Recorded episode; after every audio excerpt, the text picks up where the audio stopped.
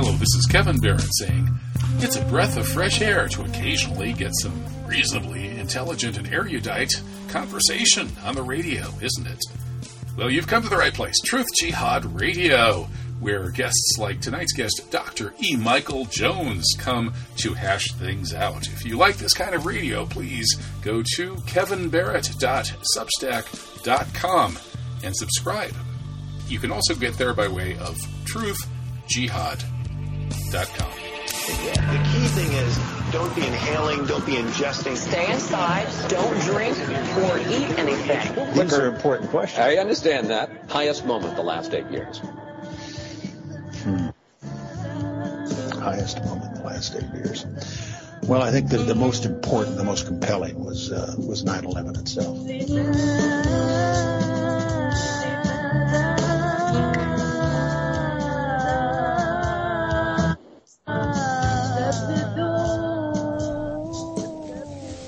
Welcome. This is the live version of Truth Jihad Radio. I'm your host, Kevin Barrett, broadcasting live every Friday, 8 to 10 p.m. Eastern, 7 to 9 p.m. Central, where I am, and whatever time it is, wherever you are. It's a two hour live show featuring some of the best people I can find who have interesting things to say that are perhaps a bit more illuminating than most of the pablum that you're being fed by the corporate controlled mainstream.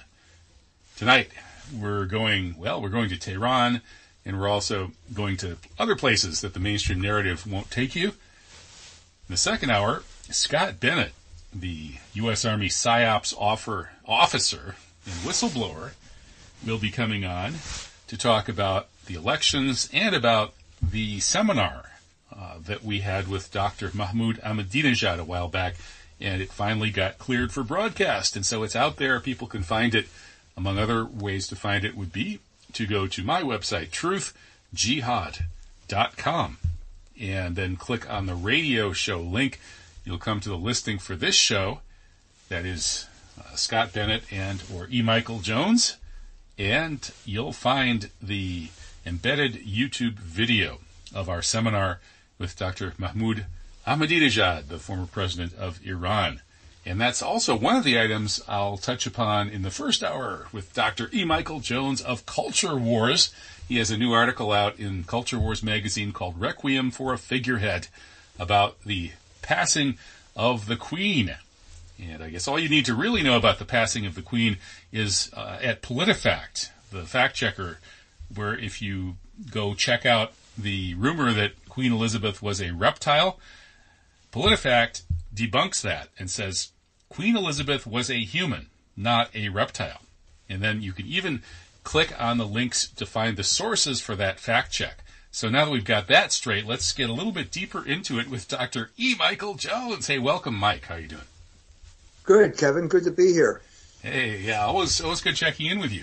So uh, your article, Requiem for a Figurehead, is a pretty good summary of several centuries of history, and you take issue with both the woke culture warriors who are heaping opprobrium and throwing rotten fruit and even stinkier things at the newly deceased queen, but also the folks like Tucker Carlson who respond by uh, throwing the rotten fruit and the other stinky things at the woke culture warriors. And you're telling us that the real story is a lot more interesting and uh, subtle and detailed than that. Uh, and that's always appreciated. And so, uh, I don't know, do you, do you, want to talk about that first or talk about Dr. Ahmadinejad's seminar or the elections? There's all sorts of stuff to talk about. I'd like to talk about uh, Queen Elizabeth parachuting into Wembley Stadium. okay, let's have go you, there. Have, have you run that by fact check yet? Because I saw it with my own eyes. I saw this with my own eyes. She parachuted in. She was wearing a pink dress and she was holding her pocketbook too. So it was amazing. She must have been in her 90s when she did that. Are, are you just, sure that wasn't a Monty Python animation? I'm pretty sure. I'm pretty sure. But um, I, it was a moving moment, I thought. Uh, but um, well, you're right. You're right. We had this. This uh, was ridiculous on both sides. So you had the all of a sudden everybody felt bound to vilify the dead. De mortuis nil nisi bonum, you know, completely ignored that. And then, of course, Tucker Carlson came on with his version of Whig history. And that's it. So which is it? Which is it, Kevin? Is it critical race theory or is it Whig history? Which which one? Once again, we are confronted with two uh, e- equally repugnant alternatives, something like that. You're either with us or you're with the terrorists. I'm, I'm saying in life we're always confronted with equally repugnant alternatives. False dichotomies too. Right. So uh, th- th- it completely uh, left out of the question any type of honest analysis of her life and how her life fit in with the uh, the history of England. Uh, I have a, friend, um, priest friend, just gave a speech at Harvard, and he began by talking about um, the speech, Ulysses' speech in Troilus and Cressida, uh, which I think would be a good place to begin because Sh- Shakespeare was a genius. Whenever he's talking about ancient Greece, you know he's talking about the Reformation in Elizabethan England um, to throw everybody off the track. And I think he saw the whole outcome of the British Empire at its, at its inception. So it begins by take away degree, uh, untune that string, and hark what discord follows. And then he talks about, uh, you know, the son will rise up against the father. But the, the culmination of it is that uh, appetite is going to be the main uh, determinant of what is true, what is true, what is false, and there's going to be strife. And the only way we're going to be able to understand anything is who comes out as the victor in this battle of endless strife, the endless jar against each other. And then uh, he, he says basically at the end of it, I mean, that's kind of like uh, Adam Smith's economics. Uh, the, the English love strife. That's what Darwinism is all about. Uh, Newton took uh, Empedocles, who said uh, that the universe was run on love and strife, and emphasized strife, turned it into gravity and inertia. Uh, so it's a kind of history history of what happened in England, and that's important because we speak English and we kind of live within the orbit of that culture. Yeah, we're part of the Anglosphere. But uh, but it, it it it doesn't help you understand what what happened here. And so the the short answer to the question is basically the whole idea of the common good died with the Reformation. It's that simple. And the guy who understood it was William Cobbett who wrote a history of the Reformation in England and Ireland. You're saying that the Protestants uh, untuned that string. They did, yes, they did. And I'm saying that it's it's not really uh, you're not doing this situation justice by referring to them as Protestants, uh, because this really had nothing to do with religion. Nothing. The English Reformation had nothing to do with religion, other than using religion as an excuse to loot church property. This was a looting expedition. That's all it was. There's not one scintilla of theological justification involved in this thing until after the fact.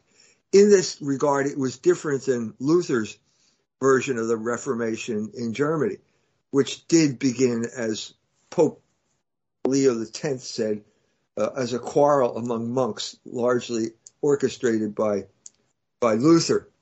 This this was not that. It was simply the uh, aristocracy deciding that they wanted that church property, and they were willing to basically overthrow the social order in order to get it.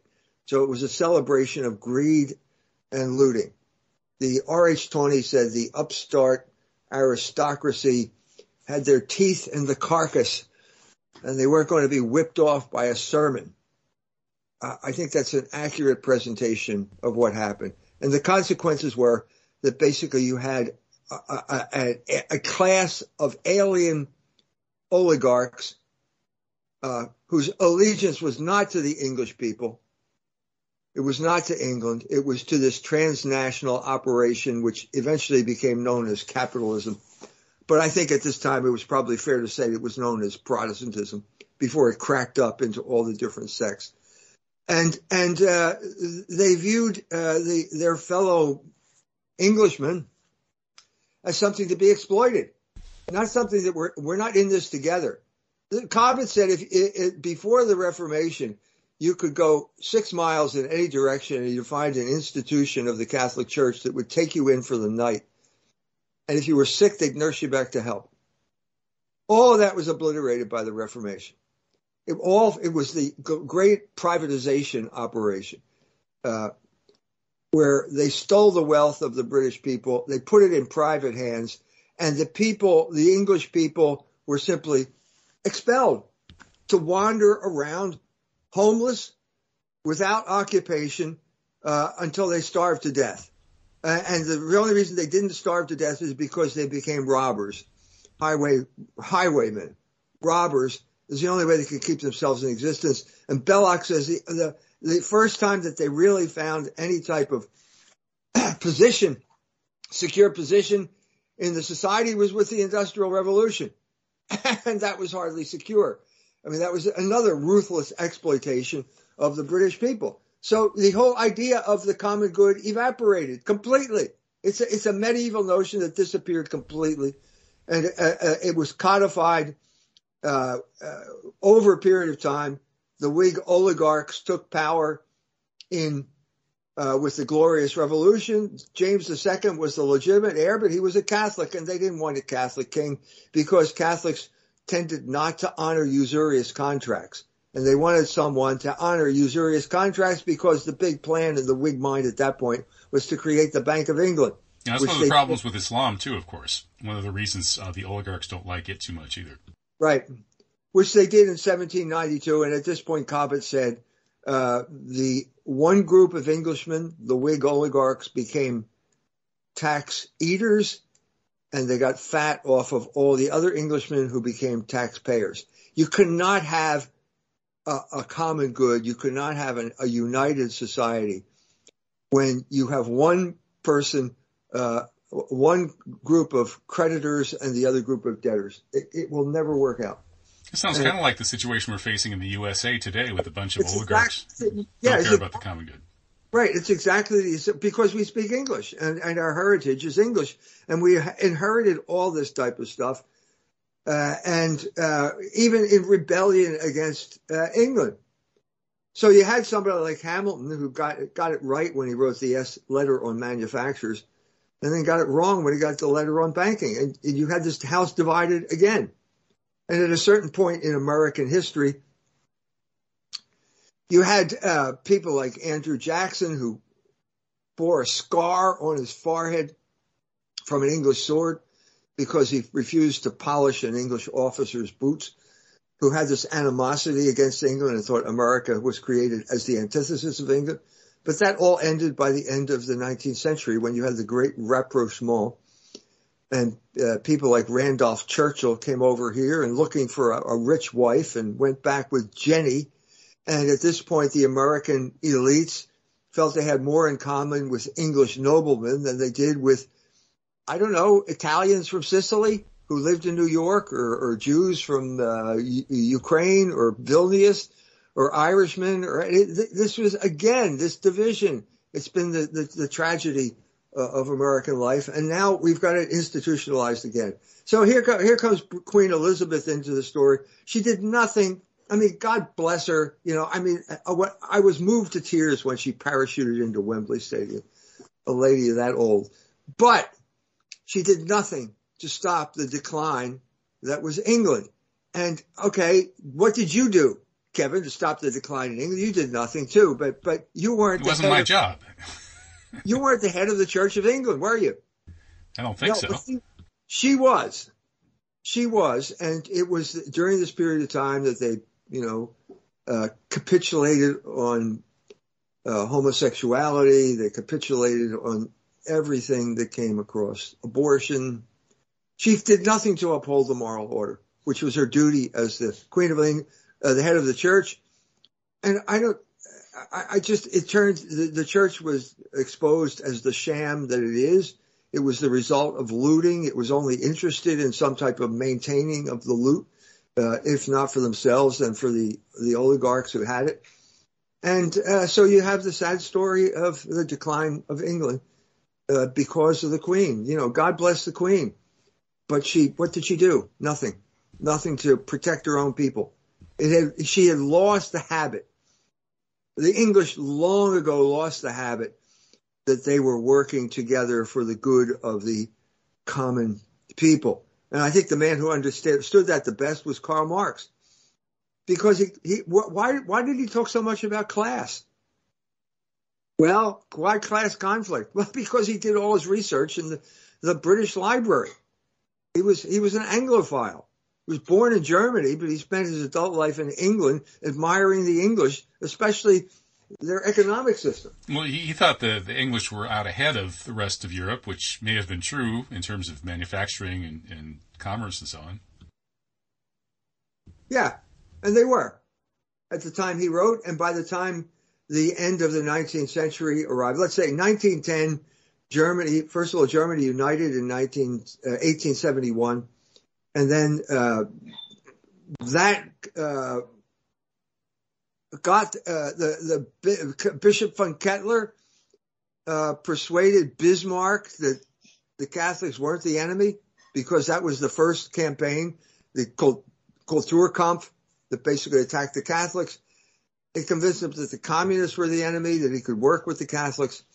And so at that point, uh, uh, Bismarck instituted Social Security and health insurance. The working class stopped hemorrhaging to places like America. So half of, I'm half German. I'm part of that hemorrhage. Mm-hmm. yeah, me, me too, actually. Yeah. We're, we're both Irish German, I guess. Same tribe. Right. The greatest uh, uh, mixed race combination in the world. We're both great biracial people.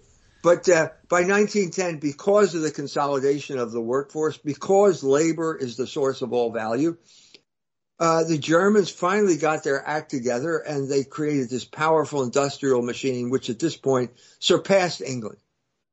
And this was at the point where Lord Grey and Churchill decided that they had to lure Germany into a war. So it's, it's this kind of tragedy.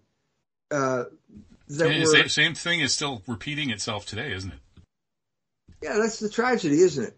We could go on and on about tragedy. So you know, that led to World War II, World War One, World War II. That led to the collapse of England. England went bankrupt trying to uh, just uh, conquer the Germans. That led to communism, and then communism fell, and then once again the the oligarchs, and this time Jeffrey Sachs decides um, he and his boys are going to go back to type. We're we're really Englishmen, and what do Englishmen love to do? They love to loot your economy. And so the Jewish oligarchs uh, under Jeffrey Sachs looted the Russian economy and nearly destroyed the uh, people. The population actually went down. and that led to the rise of Vladimir Putin, and that led to this inexorable march eastward that led to the war we're in now. So it's you know one sad story after another. You, you think Jeffrey Sachs is trying to make up for that by his yeah, recent truth telling? That's what that's what I've I've heard. I think the the Jesuits. I think I know the Jesuit who uh, created a kind of metanoia. Uh, so I think he's I think he's sincere. I think he sincerely believes he's he's telling he's telling the truth. I think he is telling the truth on a number of things. Uh, uh, I, I've never seen any public statement of repentance for what he did in to the Soviet Union to Russia. Um, maybe that will come. Maybe he just doesn't want to talk about it in public. Mm-hmm. But I think he certainly has turned a new leaf. I think that's true. Yeah, his his analysis of what's really going on with the war seems to be pretty accurate, as well as his discussion of COVID origins, origins and, and uh, pinning that on the U.S. biowarfare industry uh, looks pretty accurate too. Uh, it's kind of astounding that he's talking about both of those things. Uh, but yeah, isn't it interesting how this current war of the Anglosphere uh, against Germany and Russia, sort of you know pitting uh, the two against each other, so that they can't ever sort of team up and trade and create a new, uh, thriving, vibrant, economically successful power center on the Eurasian continent, which would then marginalize the islands, the English-speaking islands like Britain and indeed uh, North America. Uh, that just, we're just repeating the same thing that happened back in the 19th century. Yeah, and it's English culture too. It's the Mackinder thesis the book of Halford Halford Mackinder. I think it was early 1904 or something like that. Uh, the pivot of civilization, which says you, know the the island nations, which you just described, have to break up any consolidation of the Eurasian landmass. It's still the playbook. It's so obvious with the pipeline. a complete act of state terrorism. Apparently the British did it. Apparently Liz Truss uh, uh, texted Antony Blinken saying it's done. Well, the English don't do anything without the permission of the Americans. So here's America's greatest ally in, in Europe right now, the head of NATO, the bulwark against communism in the 50s and 60s, and we turn on them and, and basically plunge them into an energy crisis where uh, it's like it's the Morgenthau plan all over again. You know about the Morgenthau plan, right? Absolutely, yeah. That that was the uh, the planned uh, Holocaust of the German people, um, and uh, yeah, that that was uh, uh, partially carried out. Apparently, uh, some historians count the number of German deaths up in the in the low millions. So. it's, it's kind of amazing that the German people have been so cowed and beaten down that they put up with this. I'm I'm shocked. I mean, it's but I was there during the 70s I I knew uh, I, a lot of the former soldiers who had been in the Wehrmacht. Some of them had been shipped off to Siberia, uh, or no, Vorkuta wasn't. It, was that's that's where they went. Vorkuta up on the that peninsula, the Kola Peninsula, digging a canal. Uh, they were great people. They were great people. They were the fathers of the the students I had in school, fathers of people I knew, my generation. And uh, the one guy said, "We gave our best lives to Hitler." You know, so they came back and tried to rebuild their lives. And and at this point, I think people were fairly optimistic, but again, got wrecked. It got wrecked. That's when the wave of pornography swept over Germany. I watched the, the these things show up in the local theater. The Catholic Church by this point had run up the white flag in fighting obscenity, and it they the, you know lots of people got swept away by this kind of flood of garbage. And now you've got a generation. I guess that that Lady Baerbock uh, would probably be uh, the age of uh, my students' children, if not, yeah, it'd have to be their children, maybe maybe even grandchildren. Anyway, she's totally drunk the Kool Aid. She feels that it's a virtuous act to basically to condemn the Germans to freeze to death in their apartments this winter for the Ukraine. They, the Germans, just to show you how far it's gone, the Germans, uh, the Greens are now opening coal mines. Oh, wait a minute. I thought you guys were against burning coal. Isn't that a bad thing? They've already shut down the uh, nuclear reactors. Now they're opening coal mines. Anything but confront the fact that the Americans blew up your pipeline. Yeah. Why can't they do this? Uh, is, is there any other nation that has internalized this kind of self-hating narrative that you know we are the bad guys. I mean, obviously the the woke movement is trying is pushing that here in the United States to some extent, and maybe in other European countries. But if you, you know, if you look around the world, I mean, like the French, for example, rather than admitting that uh, you know the vast majority of us supported the the Germans uh, during Vichy and so on. Uh, instead, the French have pretended that they're all they were all members of the heroic French resistance and they loved De Gaulle and all that sort of thing. You know, everywhere you go, whether it's the Turks who say there wasn't really any Armenian genocide and they have this long story about why that's the case, or the Japanese who tend to belittle the crimes they committed during World War II in places like China. And I could go on and on and on. But almost everywhere in the world, there's a tendency for people to tell the story of their history in such a way that is relatively favorable to themselves.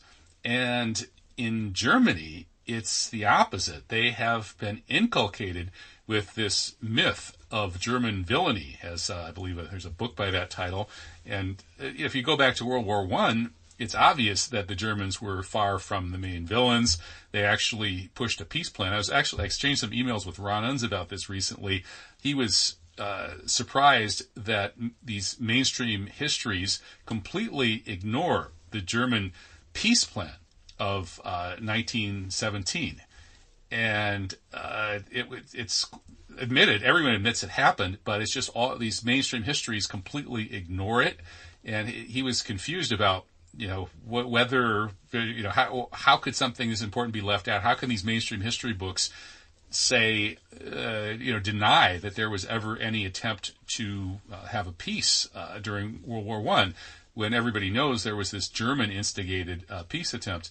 Um, but all that's been airbrushed out of history because apparently the myth of German villainy has to reign supreme, and especially with the German people. And so they're so cowed and so beaten down and so brainwashed into believing that they are the world's worst villains that I guess it's okay for the Americans to come in and blow up their pipeline and starve them and freeze them to death and then sell them uh, liquid gas at a, a vast markup. Yeah, we deserve it. Uh, it's, it's, it's the, the problem here. I hate to say this, but the problem is Christianity or the, or the, the lack of Christianity. Well, so you got a lady like uh, Frau Baerbock and you listen to her. She's talking about the Ukraine and, you know, I love you, Ukraine. Uh, what, what is this? Your, what is this? Your boyfriend? Do you have a boyfriend? What, what's going on here? Uh, and I don't care what the German people say. What, what, where did this come from? I think it's, there's this deep Christian consciousness that has been corrupted. Uh, largely because of the sexual revolution. The sexual revolution, nothing happened in Germany without the approval of the Allies. Nothing, absolutely nothing. And that means the sexual revolution was an Allied plot against the German people. It began with the Kinsey report, which showed up in all these illustrated magazines and allowed them to put pictures of naked women in there because, hey, this is science. And it, it just got worse after that. The American occupational forces promoted this type of uh, cultural subversion. And the Germans fell for it, hook, line, and sinker. And over this period of time, the Christianity, the true Christianity that they were taught evaporated and it was replaced by something else, which they pursue with even more fervor than they pursued Christianity. So it's this weird uh, ecological ideology that the Greens promote that that's that's part of it. But I think I mean I've, I've been doing work on this lately. It's the Holocaust narrative. Okay, they accepted they accepted the Holocaust narrative, and now the Holocaust narrative is going down the drain. There's too much too many holes. This ship is going down. It's leaking. It became as produced by Hollywood, it became an excuse for one preposterous story after another that almost immediately blew up uh, Benjamin Wilkomirski uh, fragments.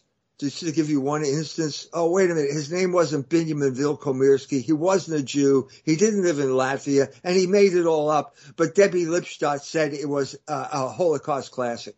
That's all you needed to say.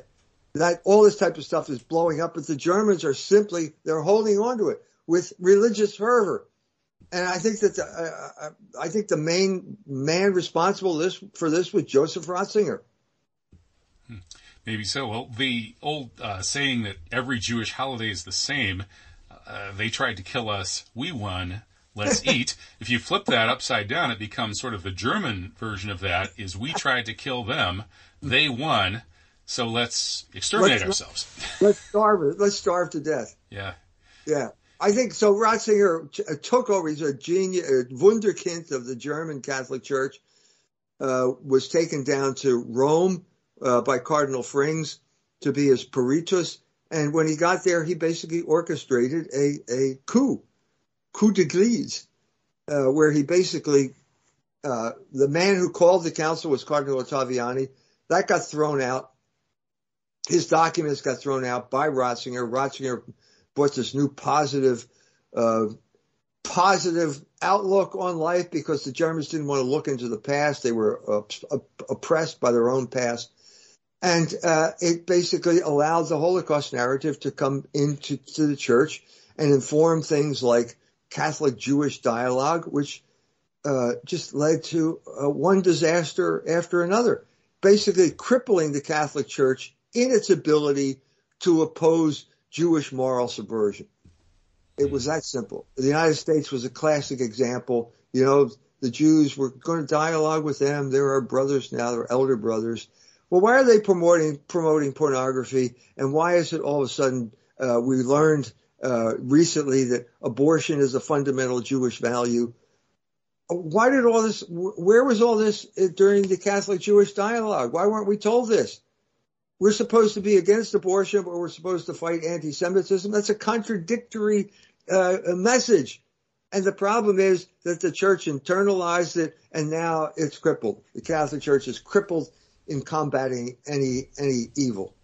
And you know, from an, uh, anthropological perspective, Mike, you could say that it's the, there, there's a, actually kind of a mechanism, a social mechanism that explains why, as you suggest, the sexual revolution and this uh, kind of breakdown of traditional morality would lead to a, a kind of a, a self-immolation, you know, a kind of a self-extermination, like we were talking about with the German reversal of the, the Jewish uh, holiday line, right? So that's uh, the, typically sexual energy is restrained by these restrictions that basically uh, restrict it to procre- procreation and procreative families.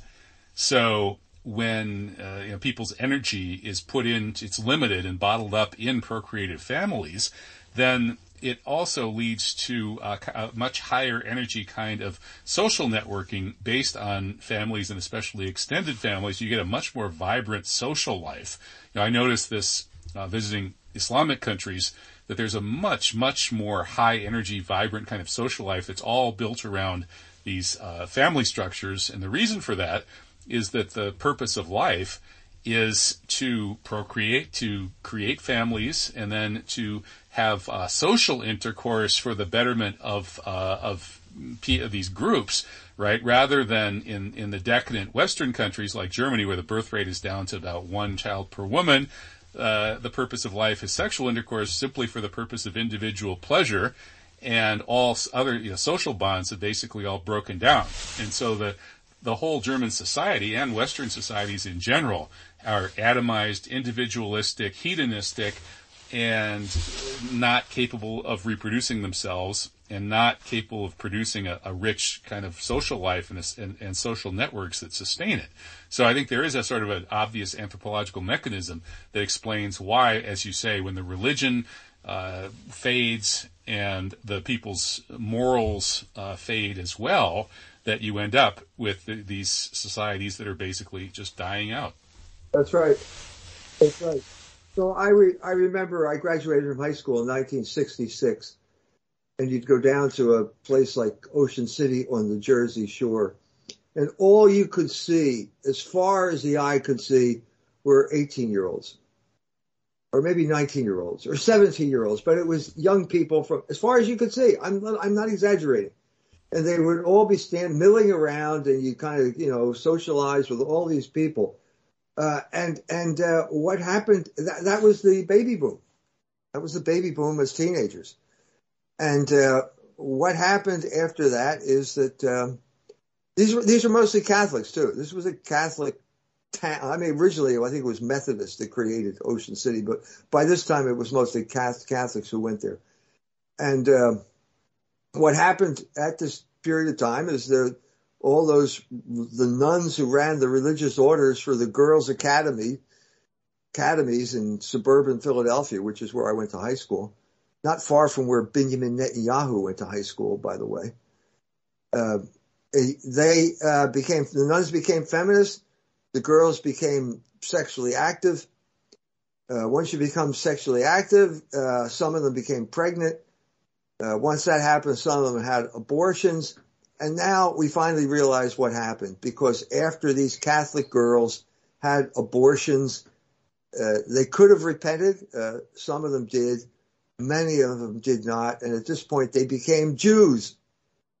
Now, how do we know that? Well, because now we know that abortion is a fundamental Jewish value. We didn't know this before May, which is when Roe was overturned. Now, 100, I, I said 140 organizations, 100 conservative rabbis got together in St. Louis last week and announced that abortion is a conservative Jewish value.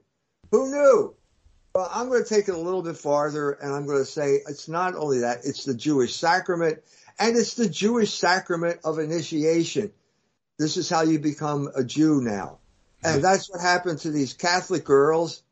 And how do I know that? How do I know that they became Jews? Because they vote like Jews. And so how do I know they vote like Jews? Well, because Josh Shapiro just won the election in Pennsylvania. There aren't enough Jews in Pennsylvania to get Josh Shapiro elected dog catcher in Harrisburg. How did he get elected? it was the Catholic vote, the Catholic woman's vote. It's always the Catholic vote is the swing vote in the United States of America. And this is what happened in both Pennsylvania, because I know that I knew that because that's where I'm from, but it also happened in Michigan. This is the world we live in now, and that's how it came about. So the if you're male, you convert to Judaism with a circumcision, and your blood right, if you're a woman, is an abortion. Okay. Uh, uh, so, what do you think about the election uh, outcome? The lack of the red tidal wave. That's that, right. I'm I'm talking about the election right yeah, now. Yeah, yeah, That's what I'm saying. Is, is so, so to what to what extent was this abortion thing responsible for what happened in the election? I think it was totally responsible. I'm, I mean, I'll focus on Pennsylvania and Michigan they have large Catholic populations in these states. How does a Jew get elected governor in a, in a state where the, there's a large Catholic population and a relatively small Jewish population? How does that happen? It's because the Jewish, because the Catholic women became Jews through abortion. Abortion is the crucial factor in these in these uh, uh elections now.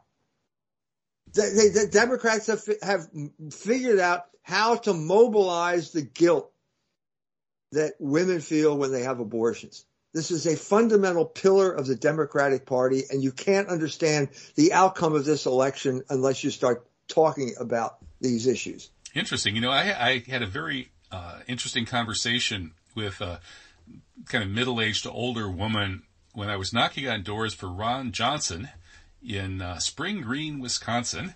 Hey, that rhymes. Uh, I encountered this this woman, who, and you know, I, I kind of started by asking, you know, who do you support? Her? And uh, and then she immediately launched into this thing of, uh, well, you know, I, I, don't usually care that much about politics, but um, my uh, you know my niece and my granddaughter. Uh, uh, really need to have the same kinds of rights that we had when I was young, and so you know we really need to save their abortion rights, and that's the only thing I really care about. Hmm. Okay. That's true. I, I, I think that lady is telling you the absolute truth because once you commit an act like that, you uh, you are burdened with this tremendous guilt. Well, she, she looked really guilty when she was, you know, her. her well, if, yeah, if, you, if I'd filmed it, her demeanor was really kind of depressive. It was weird. That's right. So these people, these people are, are so depressed. They've reached that age now where they're just totally depressed. They're sitting at home, and so this is the the uh, Democrats now text them and they send them mail-in ballots because they're so depressed they won't even go to the polls. Even, uh, but they still have this this guilt that the Democratic Party is mobilizing as a powerful force in politics now. Wow. I'd say the most power, if you're talking about women voters, Catholic women voters, it's probably the most powerful force. I, I would say one way or the other. You know, I, I hadn't thought about the guilt being the powerful force. I, I'd sort of thought about it as the sort of thing where people vote for what they think benefits their egos and you know they're they're seeking power and pleasure and a little more money. You know people vote their pocketbook you know that sort of thing that you know self-interested lowest common denominator vote. I just assumed that well you know these people their lives are alive you know they feel like their lives are easier if there's abortion access they're going to vote for that. But your your suggestion that guilt plays a part uh, is is really interesting. I think you're onto something. Yeah because what are you going to do? There are two options you can confess your sin and be absolved, or you can make wrong right.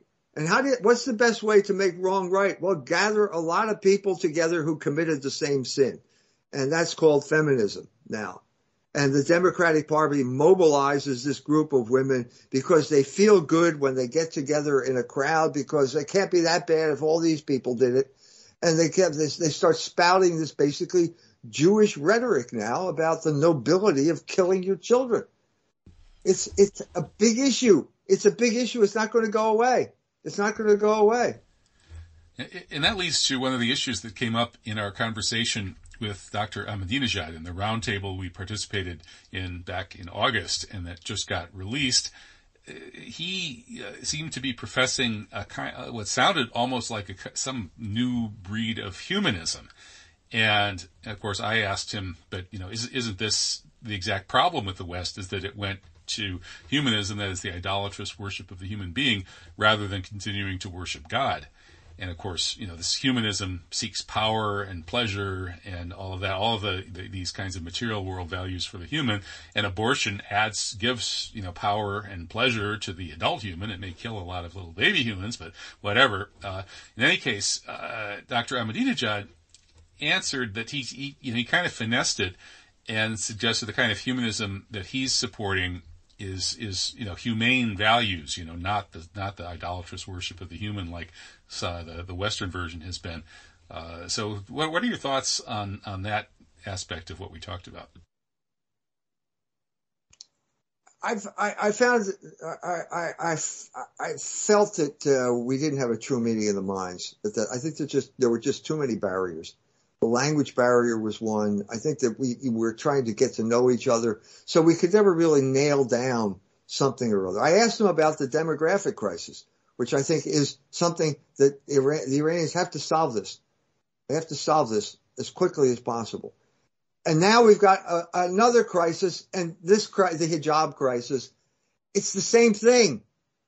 It's exactly the same thing that is happening in America. It's just a different group of women, but the, the, the, the, the women have been turned into revolutionaries in Iran, largely by the CIA. But also the, the problem was that the supreme leader allowed birth control to come in in 1989.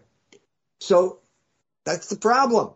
You got the, so you got women who are basically an assault on fertility either through abortion or through through contraception that is eating away it's eating away inside these women and at a certain point it eats away and it becomes intolerable and then someone is there to orchestrate this sense of anger or guilt or betrayal or whatever you want to call it dissatisfaction.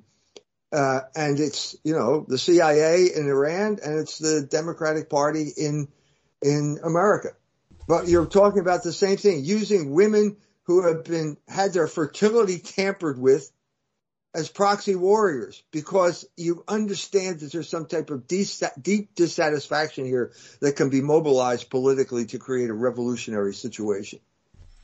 Interesting.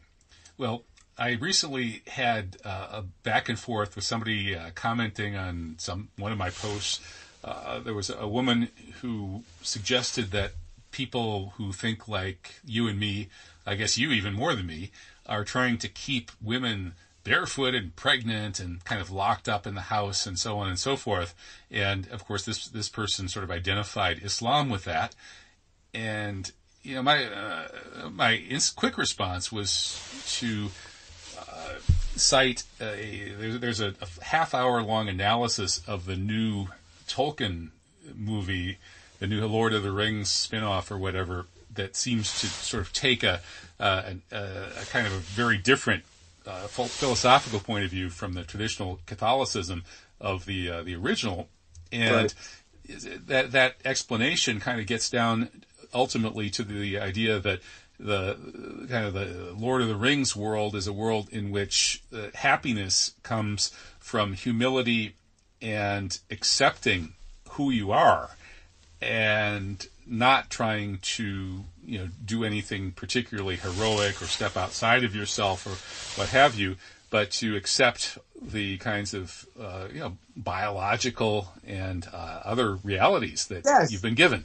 And that that's that's true happiness, and and you know I, I would agree with it. To me, that's that's Islamic. You know, Tol- Tolkien was Catholic, but uh, submission to God or surrender to God, giving up the uh, part of the self that you know, the satanic part of the self that always wants to rebel and be something bigger and greater and uh, self-aggrandized. You know, that's that's very much an Islamic moral as well. And so, this notion that women are going to be utterly miserable if they do you know what what their biology is kind of you know asking them to do and what all humans have had to do and it's just you know what we all do naturally biologically uh, seems to freak them out. They, it's like rebelling against reality rebelling yeah. against our biology seems to be all of the rage.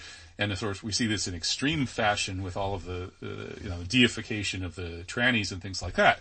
So all of that seems to me to be kind of like obviously satanic in a sense, right? If, if the, you know, the Shaitan the Bila is the embodiment of this kind of rebellion against God's order, uh, and the temptation of humans to join him in that rebellion, then what we're living through is a satanic era in, in Western culture, isn't it? Yeah. Uh, and the, the devil promises uh, promises you liberation, and you end up being a slave. And that's that's exactly the trajectory of sexual liberation. There is a logos to sexuality, and you your happiness depends on your understanding that and accepting it and living it. And if you you can rebel against it, but that will lead to to misery. So I mean, when you mentioned barefoot and pregnant, I was uh, I was in uh, when we when we were in Tehran once. I was at the Basiji headquarters, and I, t- I, I was I decided to be bold. I started to address the the birth control issue, and I said, "Throw away your birth control pills." And at this point, Yvonne Ridley was sitting next to me, and she had she uh, uh, was an English journalist who had gone to Afghanistan, been captured by the Taliban, and she became a Muslim. And she turned to me and she said, "You just want to keep these women barefoot and pregnant." mm-hmm. Yeah, that's pretty. It's a common trope, isn't it? It is a common trope. So I said, "Wait a minute. Are, are you are, are you um are you a Muslim or not?" I, I mean, what where is this come? This sounds like I said when I got into the car. I said, "I said, Yvonne, this is this is the Rockefeller Party line. What's this got to do with?" With Islam. And then she just repeated the whole thing there. The, the ladies were appalled at her impoliteness. But I'm saying it's so, it's so deep seated. It's so deep seated. Mm-hmm. Well, well, Yvonne was a pretty hardcore feminist before she came to Islam. And right. I don't think she's like completely changed that aspect of herself. No, she still is. She still has that attitude. It was like uh, a Aesop's fable about the lady who was a cat and the mouse ran across the room and she jumped up and started chasing the mouse because nature will out. And so it was, uh, uh, uh, well, whatever it is. I mean, I, this is, it, it, it brought that to mind when you said barefoot and pregnant. We have to have a discussion here. We have to have a serious discussion and uh, about the logos of sexuality and how all of this experimentation uh, has led to misery. And the only happiness can be in following the will of God as expressed in his creation. And we are creatures of his. And we, because we are creatures, we have a plan inscribed in us. And we have to know that plan and carry it out if we want to be happy. That's, that's, that's the, that's the message. And I think, look, I'm going to be honest with you. I think the message is getting out because I think that, uh, like I do these uh, po- podcasts with Gemma O'Doherty in Ireland. And uh, I think the Irish are now having uh, buyer's remorse about, you know, their abortion referendum, their gay marriage referendum. I said, uh, and now they have hate speech. They just passed hate speech legislation. I said, does this surprise you? You know, beneath the uh, uh, velvet glove of sexual liberation, you're always going to find the iron fist of political control. And now the Irish, I think, are starting to wake up to that fact. Yeah, so, re- reading some of the Substack writings of John Waters, not to be confused with the uh, very bizarre, uh, degenerate American filmmaker. Uh, the, the, Irish John Waters is uh, is a bit of a traditional Catholic journalist. He's quite eloquent, fun guy to read. Um, but uh, well, you know, Mike, we, we don't have a whole lot of time left here. I don't know if I did also want to ask you about uh, the Can- Kanye and Kyrie controversy that they apparently spoke that J word that you are notoriously associated with also speaking yeah. and lost billions of dollars. I bet you never lost billions of dollars. No, I didn't. I didn't. And I've said it a lot more times than Kanye has. Actually, I, I, do, I do, I do have a theory here about what happened here. Now, the, the thing, if you focus on Kyrie, we, we pronounce it Kyrie uh, we don't say Kyrie eleison it, Mass, but anyway, if you focus on Kyrie, uh, it seems completely insignificant. I mean, he tweeted uh, a, a, recommendation for a movie. Okay, well, he, he, didn't even recommend it. He just had had a link in the tweet. That just yeah. Know, basically that just means hey, this is interesting, but yeah. it doesn't even say whether he likes it or dislikes it. Right. So why is it suddenly World War Three at the ADL? What's going on here? Uh, why, why, first of all, Jonathan, hold on, take a deep breath, take a step back, count to 10. You, you just wrecked the best revolutionary operation in America. It was called the Black Jewish Alliance. It's been in existence for a hundred years. The NAACP was created by Jews to keep blacks on the plantation. And you were successful. The most successful uh, resurrection of the Black Jewish Alliance was the Black Lives Matter. I, everybody thought it was died in 67. Now it comes back with a vengeance. And Jonathan, you just wrecked it. Why did you do that? Why did the ADL shoot itself in the foot? This guy named Lyle uh, just wrote an article saying the ADL has to go. It's, it's an awful organ. This is a Jew saying this. So why did you do this? I think the answer is because they needed something immediately to cover up the really damaging revelations that came out in the Kanye West scandal. Okay, and what were those? The fact that he had a personal trainer by the name of Harley, uh, what was this? What was a uh, Harley? Yeah, what was his name? Pastor. It was a past. Who was the famous novelist? Pasternak. Uh, Boris Pasternak. Yeah, so it's Harley Pasternak. Okay. Okay, so oh wait a minute. He he's your personal trainer, and then he tweets to Kanye uh, uh, published the tweet. Uh, you know, uh, if you don't do what I say, I'm going to have you uh, institutionalized, where you'll be shot up with drugs, and you will never uh, see your children again or something like yeah, that. Yeah, that, that was a pretty nasty threat. I mean, I've heard of "You'll never work in this town again." They took yeah, probably, you know, but Mel Gibson heard that a few times. But but you know, we're going to take your kids away and institutionalize you. And, Whoa! Well, this this is really serious, and it's not the first time this has happened. So Google uh, Marilyn Monroe's uh, Jewish psychiatrist. Uh, it, back in the 50s, you weren't called a personal trainer. You were called a psychiatrist when you had to take control of people's lives. But the thing is, the similar because uh, that guy Greenman, Greensman, whatever his name was, shot Marilyn Monroe full of drugs, uh, probably killed her. And here this guy, uh, Pasternak, is talking, got con- connections with the Canadian psychological warfare operation. And he tells this guy on camera that, yeah, I have access to really powerful drugs oh, wait a minute, this is getting really serious. And all these A-listers there are basically under the control of this this Jewish uh, uh, personal trainer who will threaten if you get out of line, he'll threaten to uh, shoot you up with drugs, have you institutionalized, and take away your children.